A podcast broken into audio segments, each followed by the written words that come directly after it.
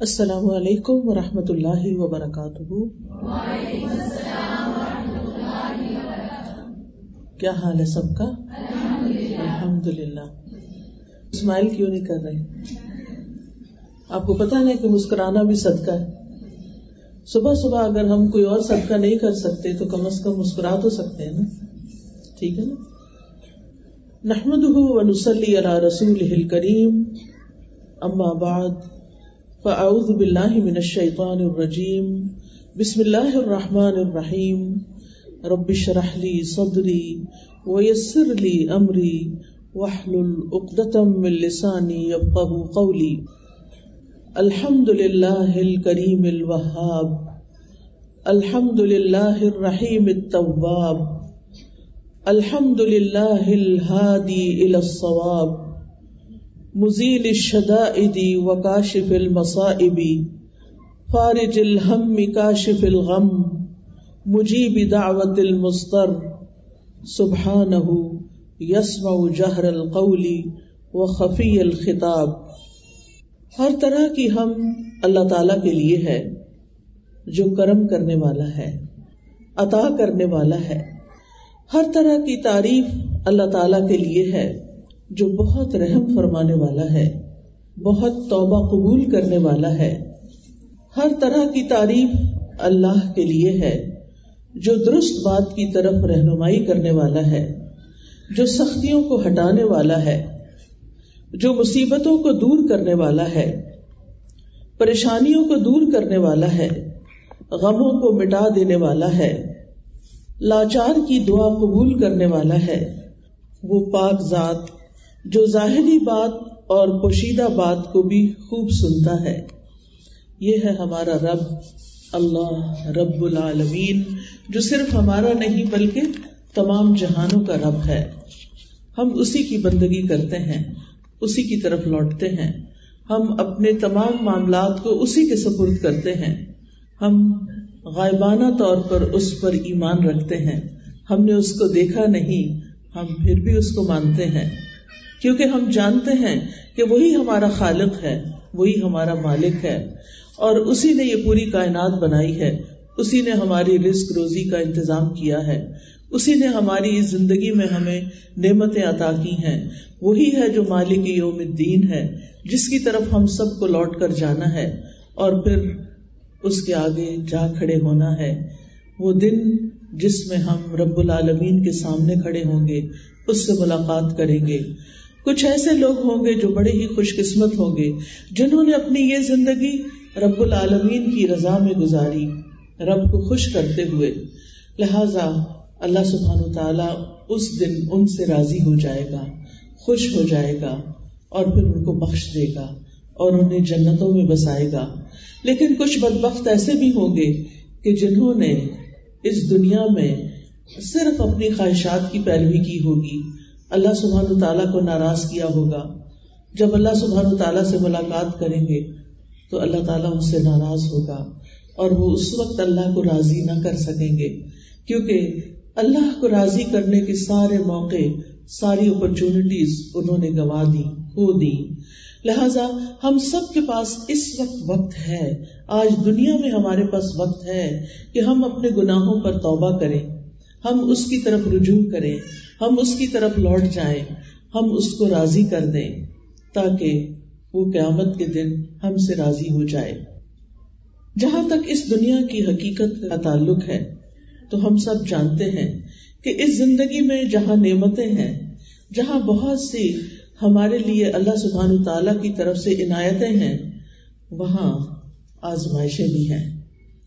ہم میں سے کوئی شخص بھی ایسا نہیں جو کسی نہ کسی آزمائش سے نہ گزر رہا ہو۔ ہاں یہ ہے کسی کی آزمائش چھوٹی ہے، کسی کی بڑی ہے۔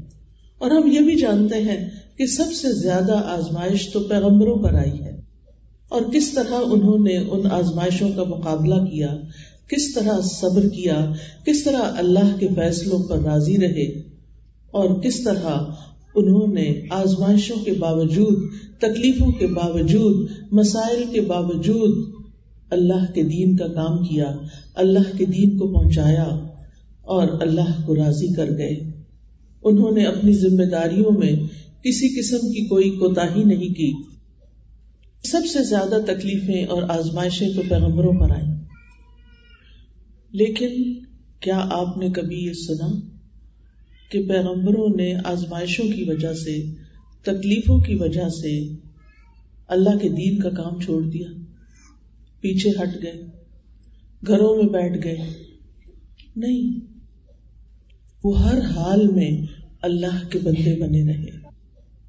اور لوگوں کو بھی اللہ سبحان تعالی کی طرف بلاتے رہے، تاکہ ان کی یہ زندگیاں سمجھ جائیں۔ اللہ سبحان تعالیٰ نے اس زندگی میں جو امتحان رکھے ہیں ہمارے لیے، وہ کس لیے ہیں؟ یعنی طرح طرح کی مشقتیں ہیں، مصیبتیں ہیں، تکلیفیں ہیں، غم ہیں، دکھ ہیں۔ اللہ تعالیٰ نے انسان کو جو پیدا کیا تو فرمایا، لقد خلقنا الانسان فی کبد۔ کہ بلا شبہ یقیناً ہم نے انسان کو بڑی مشقت میں پیدا کیا۔ اس سے مراد وہ سختیاں اور وہ مصیبتیں ہیں جو انسان کو اس دنیا میں آتی ہیں جنہیں انسان دنیا میں برداشت کرتا ہے، اور وہ مصیبتیں بھی ہیں جو آگے ہیں، جو قبر میں ہیں، برزخ میں ہیں، اور جو قیامت کے دن وہ برداشت کرے گا۔ قطع کہتے ہیں کہ انسان دنیا اور آخرت دونوں کی مصیبتیں جھیلتا ہے۔ اس لیے آپ اس کو مشقت میں پڑا ہوا ہی پائیں گے یعنی انسان مشقت میں ہی ہوتا ہے۔ کبھی سردی کی مشقت ہے اور کبھی گرمی کی مشقت ہے، کبھی بھوک کی مشقت ہے اور کبھی اولاد کی طرف سے کوئی تکلیف ہے، کبھی کوئی خوف ہے، کبھی کوئی غم ہے، کبھی کوئی بیماری ہے یعنی طرح طرح کے امتحان ہیں۔ قرآن مجید میں اللہ تعالیٰ فرماتے ہیں، وَلَنَبْلُوَنَّكُمْ بِشَيْءٍ مِّنَ الْخَوْفِ وَالْجُوعِ۔ وَنَقْصٍ مِّنَ الْأَمْوَالِ وَالْأَنفُسِ وَالثَّمَرَاتِ وَبَشِّرِ الصَّابِرِينَ الَّذِينَ إِذَا أَصَابَتْهُمْ مُصِيبَةٌ قَالُوا إِنَّا لِلَّهِ وَإِنَّا إِلَيْهِ رَاجِعُونَ أُولَئِكَ عَلَيْهِمْ صَلَوَاتٌ مِّن رَّبِّهِمْ علیہم صلوات من ربهم ورحمہ وأولئک هم المهتدون اور یقیناً ہم تمہیں خوف اور بھوک اور مالوں اور جانوں اور پھلوں کی کمی میں سے کسی نہ کسی چیز کے ساتھ ضرور آزمائیں گے۔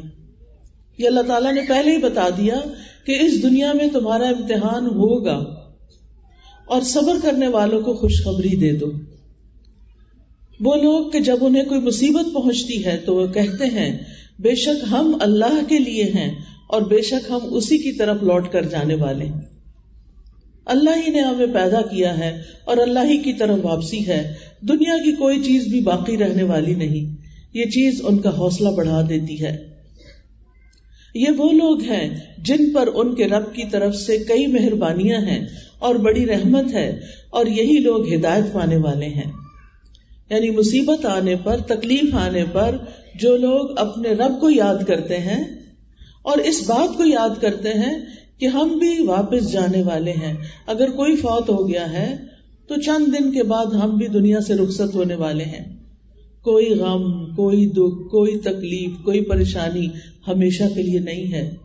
جو تکلیف بھی آتی ہے، ایک دن چلی جائے گی۔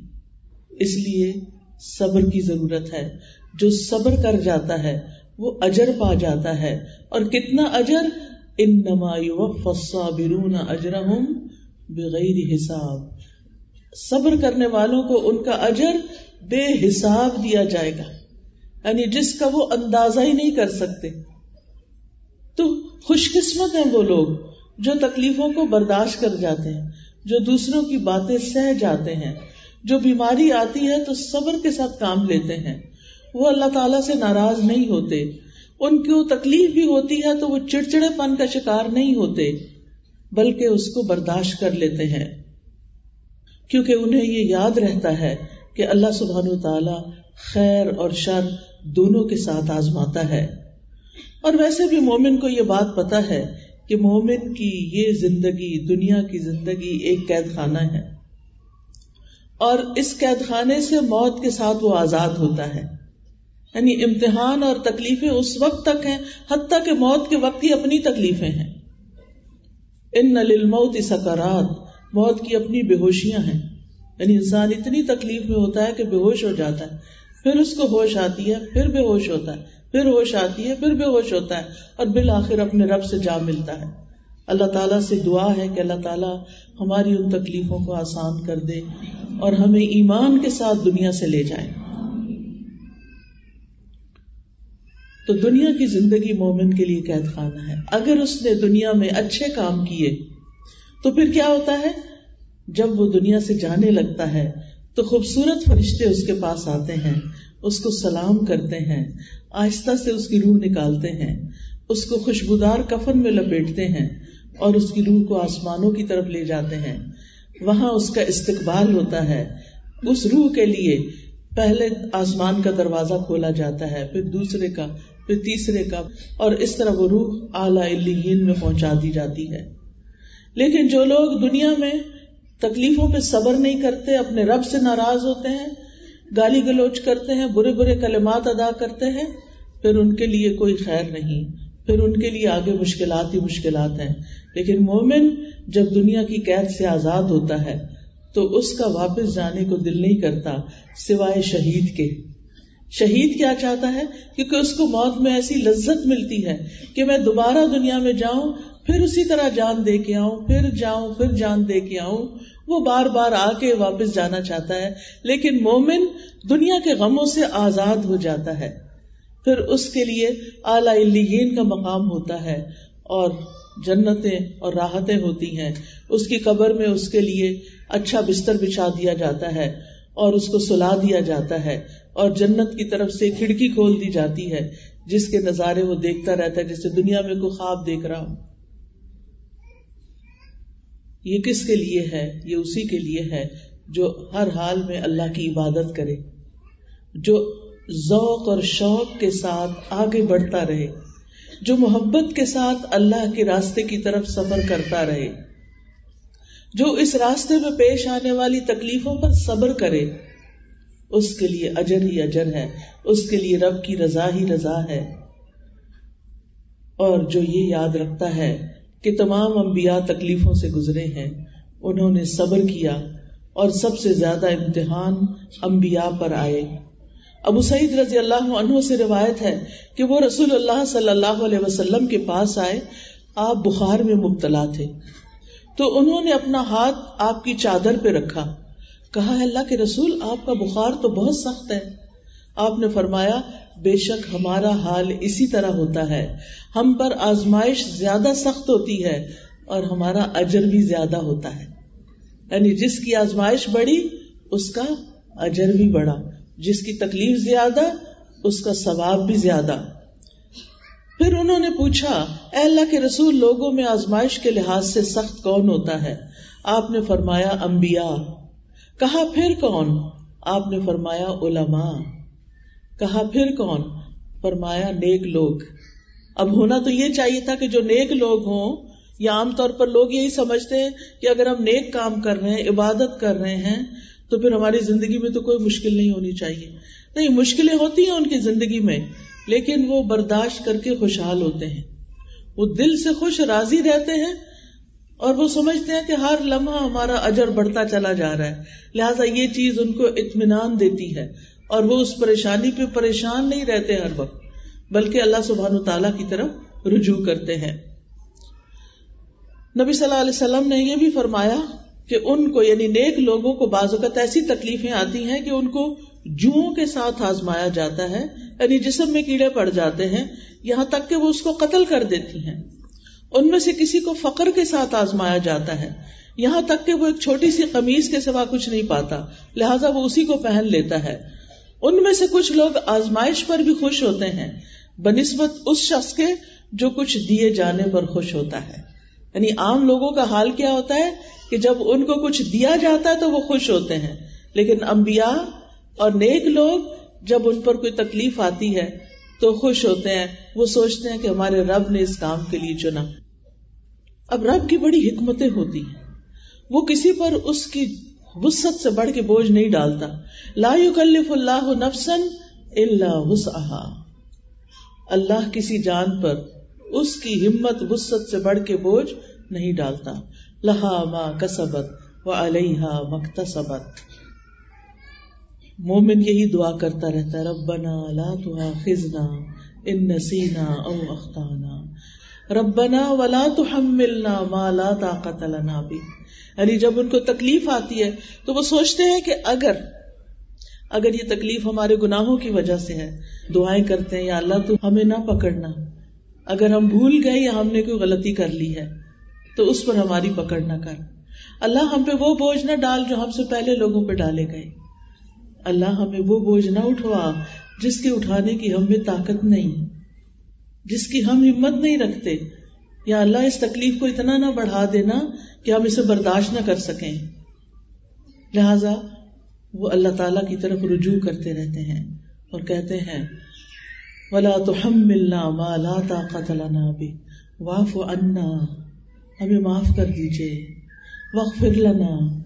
ہمیں بخش دیجیے ورحمنا ہم پہ رحم فرمائیے۔ یا حیو یا قیوم برحمت کا استغیث۔ مومن پہ جب تکلیف آتی ہے، آزمائش آتی ہے، تو وہ اللہ کی رحمت پکارتا ہے۔ اللہ کی رحمت کے لیے دعائیں کرتا ہے۔ ورحمنا انت مولانا۔ تو ہی ہمارا والی وارث ہے۔ تو ہی ہمارا مولا ہے۔ فنسرنا علی القوم الکافرین۔ ہمیں کافر قوم کے مقابلے میں مدد عطا فرما۔ ہم تیری مدد کے محتاج ہیں۔ اور اس میں آپ دیکھیے کہ اس قوم میں سب سے پہلے تو ابلیس آتا ہے، شیطان آتا ہے، جو بسمے سے ڈال ڈال کے اللہ سے بدگمان کرتا ہے۔ تو یا اللہ، ہمیں اس کے مقابلے میں طاقتور کر دے۔ تو ہماری مدد فرما، ہم پر رحم فرما۔ پھر آپ دیکھیے کہ ابراہیم علیہ السلام پر کیسی کیسی آزمائشیں آئی تھی حتیٰ کہ انہیں آگ میں پھینک دیا گیا تھا۔ اور انہوں نے اس پر بھی صبر کیا تو اللہ تعالیٰ نے آگ کو باغ بنا دیا۔ موسا علیہ السلام پر فرعون کی طرف سے کیسی کیسی آزمائشیں آئیں؟ وہ کیسی سخت تکلیفیں دیتے تھے بنی اسرائیل کو۔ ان کے بیٹوں کو ذبح کر دیتے تھے اور ان کی عورتوں کو زندہ چھوڑ دیتے تھے۔ اللہ تعالیٰ نے فرمایا کہ اور یہ تمہارے رب کی طرف سے ایک بہت بڑی آزمائش تھی۔ یعنی یہ امتحان دراصل اللہ کی طرف سے تھا۔ پھر آپ دیکھیے کہ یعقوب علیہ السلام کس طرح اپنے محبوب بیٹے کی جدائی سے آزمائے جاتے ہیں۔ یعنی یوسف علیہ السلام جن سے انہیں بہت محبت تھی، وہ ان کی آنکھوں سے دور کر دیے جاتے ہیں اور وہ صبر کرتے ہیں۔ اور اس صبر کا کتنا بہترین اجر ملتا ہے کہ ایک دن یوسف علیہ السلام اپنے والد کو بلاتے ہیں، اپنے سارے خاندان کو بلا لیتے ہیں، جب وہ مصر کے بادشاہ بن چکے ہوتے ہیں۔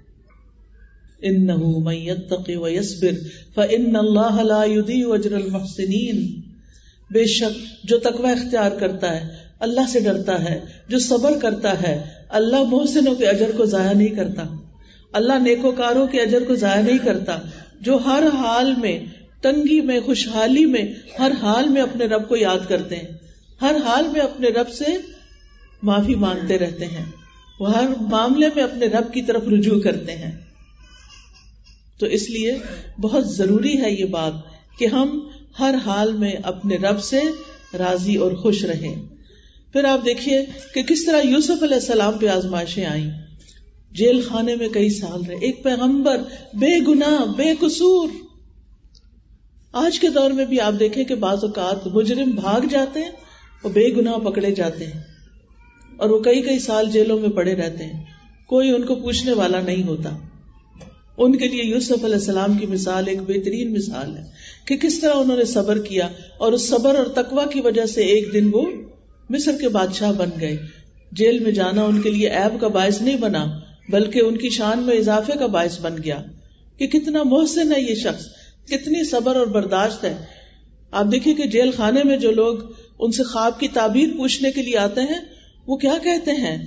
انا نرا کا من المحسنین ہم تمہیں بڑا نیکو کار دیکھتے ہیں، تم بڑے نیک انسان ہو۔ یعنی قید خانے کی آزمائش نے انہیں اللہ سے دور نہیں کیا، اللہ سے ناراض نہیں کیا، بلکہ وہ محسن بن گئے اور زیادہ اللہ سے راضی ہو گئے۔ پھر ایوب علیہ السلام کو آپ دیکھیے، کس طرح ان پر تکلیفیں آئی کس طرح وہ آزمائے گئے۔ لیکن اللہ تعالیٰ نے ان کے بارے میں کیا فرمایا؟ انا وجد نہ حسابرن نعم العبد۔ ان اواب۔ بے شک ہم نے اسے صبر کرنے والا پایا۔ وہ یقیناً بڑا اچھا بندہ تھا۔ وہ بڑا ہی رجوع کرنے والا تھا۔ اور یہی ہمارے لیے بہترین مثال ہے کہ اگر کوئی تکلیف آئے تو سب سے پہلے تو صبر کرنا ہے۔ صبر کا مطلب کیا ہے؟ زبان سے کوئی ایسی بات نہیں نکالنی کہ جس سے اللہ ناراض ہو۔ چیخنا چلانا نہیں، گریبان نہیں پیٹنا، رونا دھونا نہیں، بلکہ اللہ سے راضی رہنا ہے۔ کہ اللہ، تو نے یہ تکلیف دی ہے، تو ہی اسے ہٹائے گا، میں تجھ سے راضی اپنی زبان کو انسان کنٹرول کر لے۔ ہر وقت گلے شکوے نہ کرتا رہے، مجھے یہ تکلیف ہے، مجھے وہ تکلیف ہے۔ کچھ لوگوں کی عادت بن جاتی ہے، جہاں کھڑے ہوتے ہیں، جہاں بیٹھتے ہیں، اپنی بیماریوں کی کہانیاں سنانا شروع کر دیتے ہیں۔ جہاں بیٹھتے ہیں، اپنے غموں کی داستان لے کے بیٹھ جاتے ہیں۔ جس کے پاس بیٹھتے ہیں، اس کو بس اپنی پریشانیاں ہی سناتے ہیں۔ پیغمبروں نے کیا کیا؟ انما اشکو بسی و حسنی اللہ بصیر بالعباد۔ میں اپنے غم، اپنے دکھ کی فریاد اپنے رب سے کرتا ہوں۔ اپنے بچوں کے سامنے نہیں، اپنی بیوی کے سامنے نہیں، اپنے دوستوں کے سامنے نہیں۔ کیونکہ یہ پیار کے رشتے ہوتے ہیں، اگر ان کو ہر وقت انسان غم اور دکھ کی داستانیں سنائے تو یہ بیزار ہو جاتے ہیں۔ ان کی محبتیں ختم ہو جاتی ہیں۔ وہ پھر آپ سے بھاگنے لگتے ہیں۔ اس وقت پھر آپ اور سیلف پٹی کا شکار ہوتے اور آپ تکلیف میں آتے ہیں کہ میں اتنے دکھ میں ہوں اور مجھے کوئی پوچھ ہی نہیں رہا۔ میں نے روتے روتے رات گزار دی کسی نے چپ کر آیا ہی نہیں مجھے، کسی نے مجھے تسلی نہیں دی۔ پھر آپ کے دل میں وہ غم اور کئی گنا زیادہ بڑھ جاتا ہے۔ لیکن اسی غم کے وقت اگر آپ اللہ سبحانہ تعالی سے فریاد کرتے ہیں، یا اللہ انی مغلوب فنتصر ان نماشکو بفی و حسنی اللہ اللہ تو میرا حال جانتا ہے. تو دیکھ رہا ہے کہ میں کس کیفیت میں ہوں. تو میری اس تکلیف کو دور کر دے. تو مجھ پہ رحم فرما. تو مجھے معاف کر دے. اللہ تو مجھ سے راضی ہو جا. اس تکلیف پر میرے لیے اجر لکھ لے. مجھ سے یہ میرا بوجھ ہٹا دے. یا اللہ تو ہی میرا رب ہے. تیرے سوا کوئی مالک نہیں. تیرے ہی ہاتھ میں صرف طاقت ہے کہ تو اس تکلیف کو دور کرے۔ یاد رکھے، جن بندوں سے ہم اپنی تکلیفیں دور کرنے کے لیے کہتے ہیں، ان کے ہاتھ میں کچھ نہیں۔ نہ زندوں کے پاس ہے، نہ مردوں کے پاس ہے۔ اگر ان سے کوئی فیض پہنچے گا بھی، تو اللہ ہی کی طرف سے آئے گا وہ۔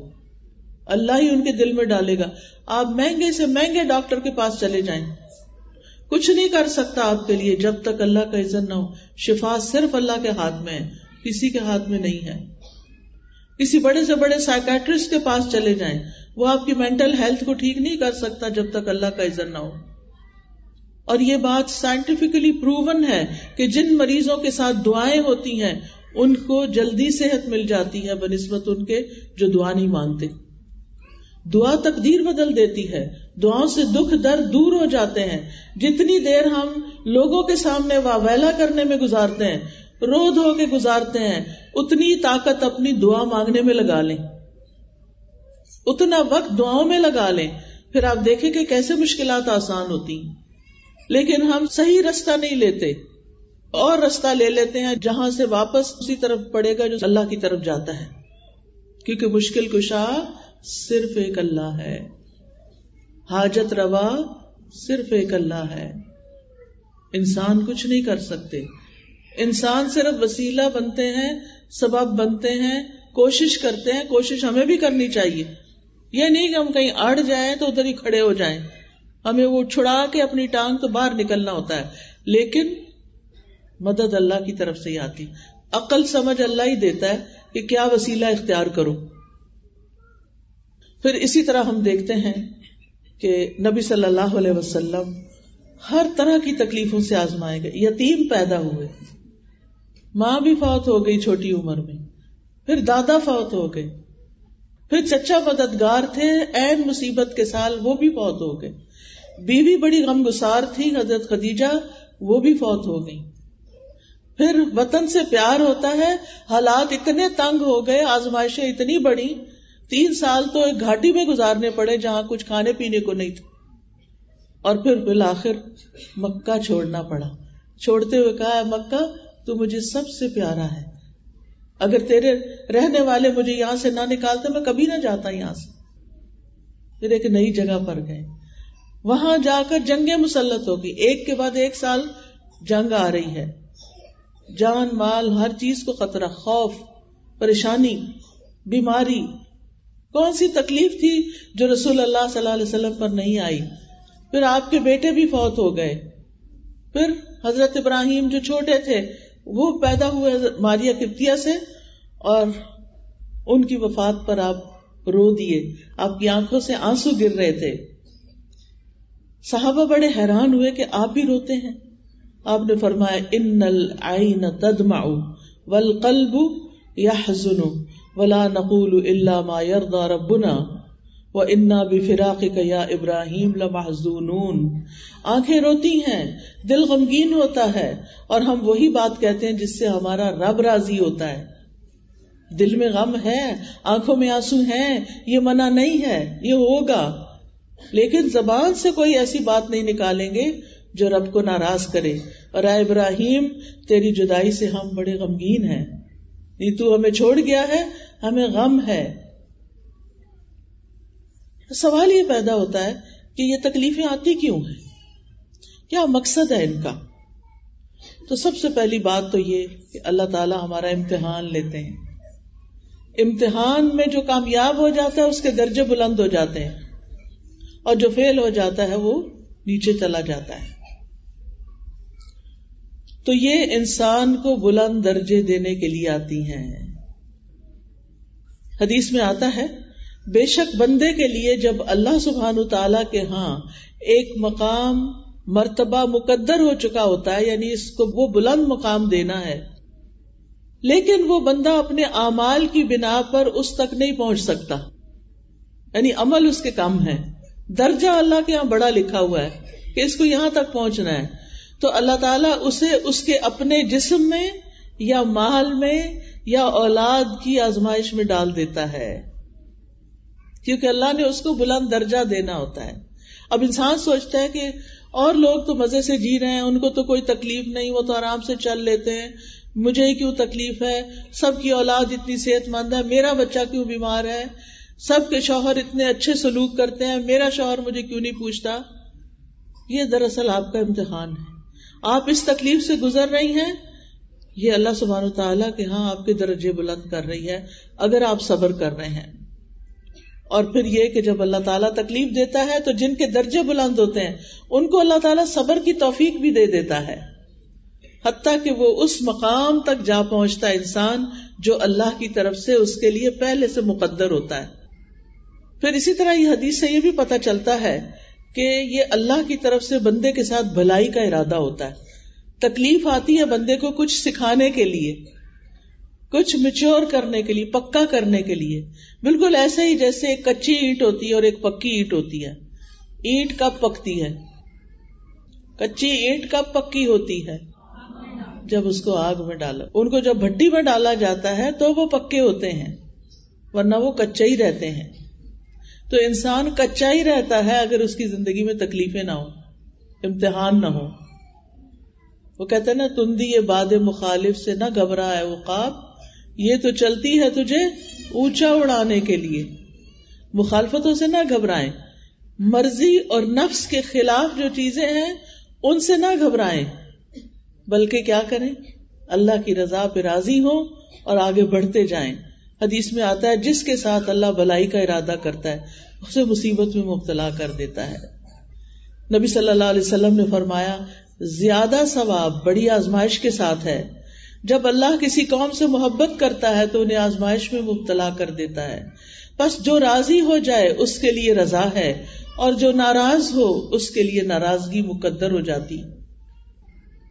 اور یاد رکھیے، یہ تکلیفیں صرف دنیا کے لیے ہوتی ہیں۔ مرنے کے بعد انسان ان تکلیفوں سے آزاد ہو جاتا ہے۔ اور اگر وہ اللہ کا نیک بندہ ہے، تو آگے اس کے لیے فروح و ریحان۔ و جنت نعیم۔ پھر اس کے لیے خوشخبریاں ہیں، اس کے لیے راحتیں ہیں، آرام ہیں، نعمتوں والی جنت کے باغات ہیں۔ پھر اس کے لیے بہت کچھ ہے آگے۔ جنت غموں سے پاک گھر ہے۔ لہذا جو لوگ جنت کے شوق میں جیتے ہیں، جنت کی تیاری کرتے رہتے ہیں، ان کو یہ تکلیفیں اور آزمائشیں بودر نہیں کرتی۔ وہ سوچتے ہیں کہ کوئی بات نہیں۔ ایک دن تو یہ ختم ہوگی نا، لیکن اجر بہت بڑا ہو چکا ہوگا۔ اسی لیے آپ دیکھیں کہ جنت والے جب جنت میں پہنچیں گے تو کیا کہیں گے؟ وقال الحمد للہ اذهب عنا الحزن۔ ان ربنا لغفور شکور۔ اللہ کا شکر جس نے ہم سے غم دور کر دیا۔ یقیناً ہمارا رب بخشنے والا قدردان ہے۔ وہاں کوئی بیماری نہیں ہوگی، صحت ہی صحت ہوگی، کوئی موت نہیں ہوگی، زندگی ہی زندگی ہوگی، زندہ ہی رہنا ہوگا۔ کوئی بڑھاپا نہیں ہوگا، انسان جوان ہی جوان رہے گا۔ کوئی تکلیف نہیں آئے گی، آرام ہی آرام ہوگا۔ دنیا جنت نہیں ہے۔ ہم آخرت کو بھول گئے ہیں۔ ہم اس جنت کو بھول چکے ہیں۔ اور صرف اس دنیا کو جنت بنانے کی فکر میں لگے ہوئے ہیں۔ دن رات ایک کیے ہوئے ہیں۔ اسی لیے آپ دیکھیں کہ جس کام میں ہماری دنیا کا فائدہ ہوتا ہے، اس کو تو ہم شوق سے کرتے ہیں، جلدی کرتے ہیں، بھاگ کے کرتے ہیں۔ لیکن جو چیز ہمیں آخرت میں فائدہ دیتی ہے، اس کی طرف ہم توجہ نہیں کرتے۔ ہم اپنے بچوں کی پڑھائی کا ہی دیکھ لیں۔ ہم میں سے اکثر خواتین اپنی بیٹیوں کو اسکول، کالج، یونیورسٹی میں تو خوشی سے پڑھائیں گی۔ ان کی فیسیں بھی دیں گے، ان کے ہاسٹل کے اخراجات بھی دیں گے، ان کو جیب خرچ بھی دیں گے، سب کچھ دیں گے۔ لیکن اگر دین کی تعلیم کی بات ہو، تو ان کے لیے ٹرانسپورٹ افورڈ کرنا بھی مشکل ہو جاتا ہے۔ حالانکہ ہمیں اچھی طرح پتا ہے کہ دین کا علم حاصل کرنے سے انسان کی دنیا بھی سنورتی ہے۔ دنیا میں بھی جینے کا ڈھنگ آتا ہے اور آخرت بھی سنورتی ہے۔ ہم اس دنیا کے لیے نہیں بنے، لیکن افسوس یہ کہ ہم مسلمان ہی دنیا کے پیچھے بھاگے چلے جا رہے ہیں۔ ہم اپنی زندگی کا ایک سال بھی اللہ کو دینے کو تیار نہیں ہوتے کہ ہم اس میں کچھ سیکھیں یا سکھائیں۔ آپ دیکھیے بعض اوقات ہم دین سیکھ لیتے ہیں، لیکن دوسروں کو سکھاتے نہیں۔ تو اس کی مثال ایسے ہی ہے کہ جیسے ہم گروسری کریں، کھانا پکائیں، خود ہی کھا لیں اور کسی اور کو نہ کھلائیں۔